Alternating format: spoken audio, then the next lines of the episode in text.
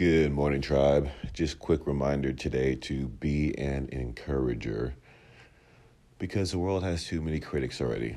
And I say that because when was the last time you really got an encouraging message from somebody and how did it make you feel?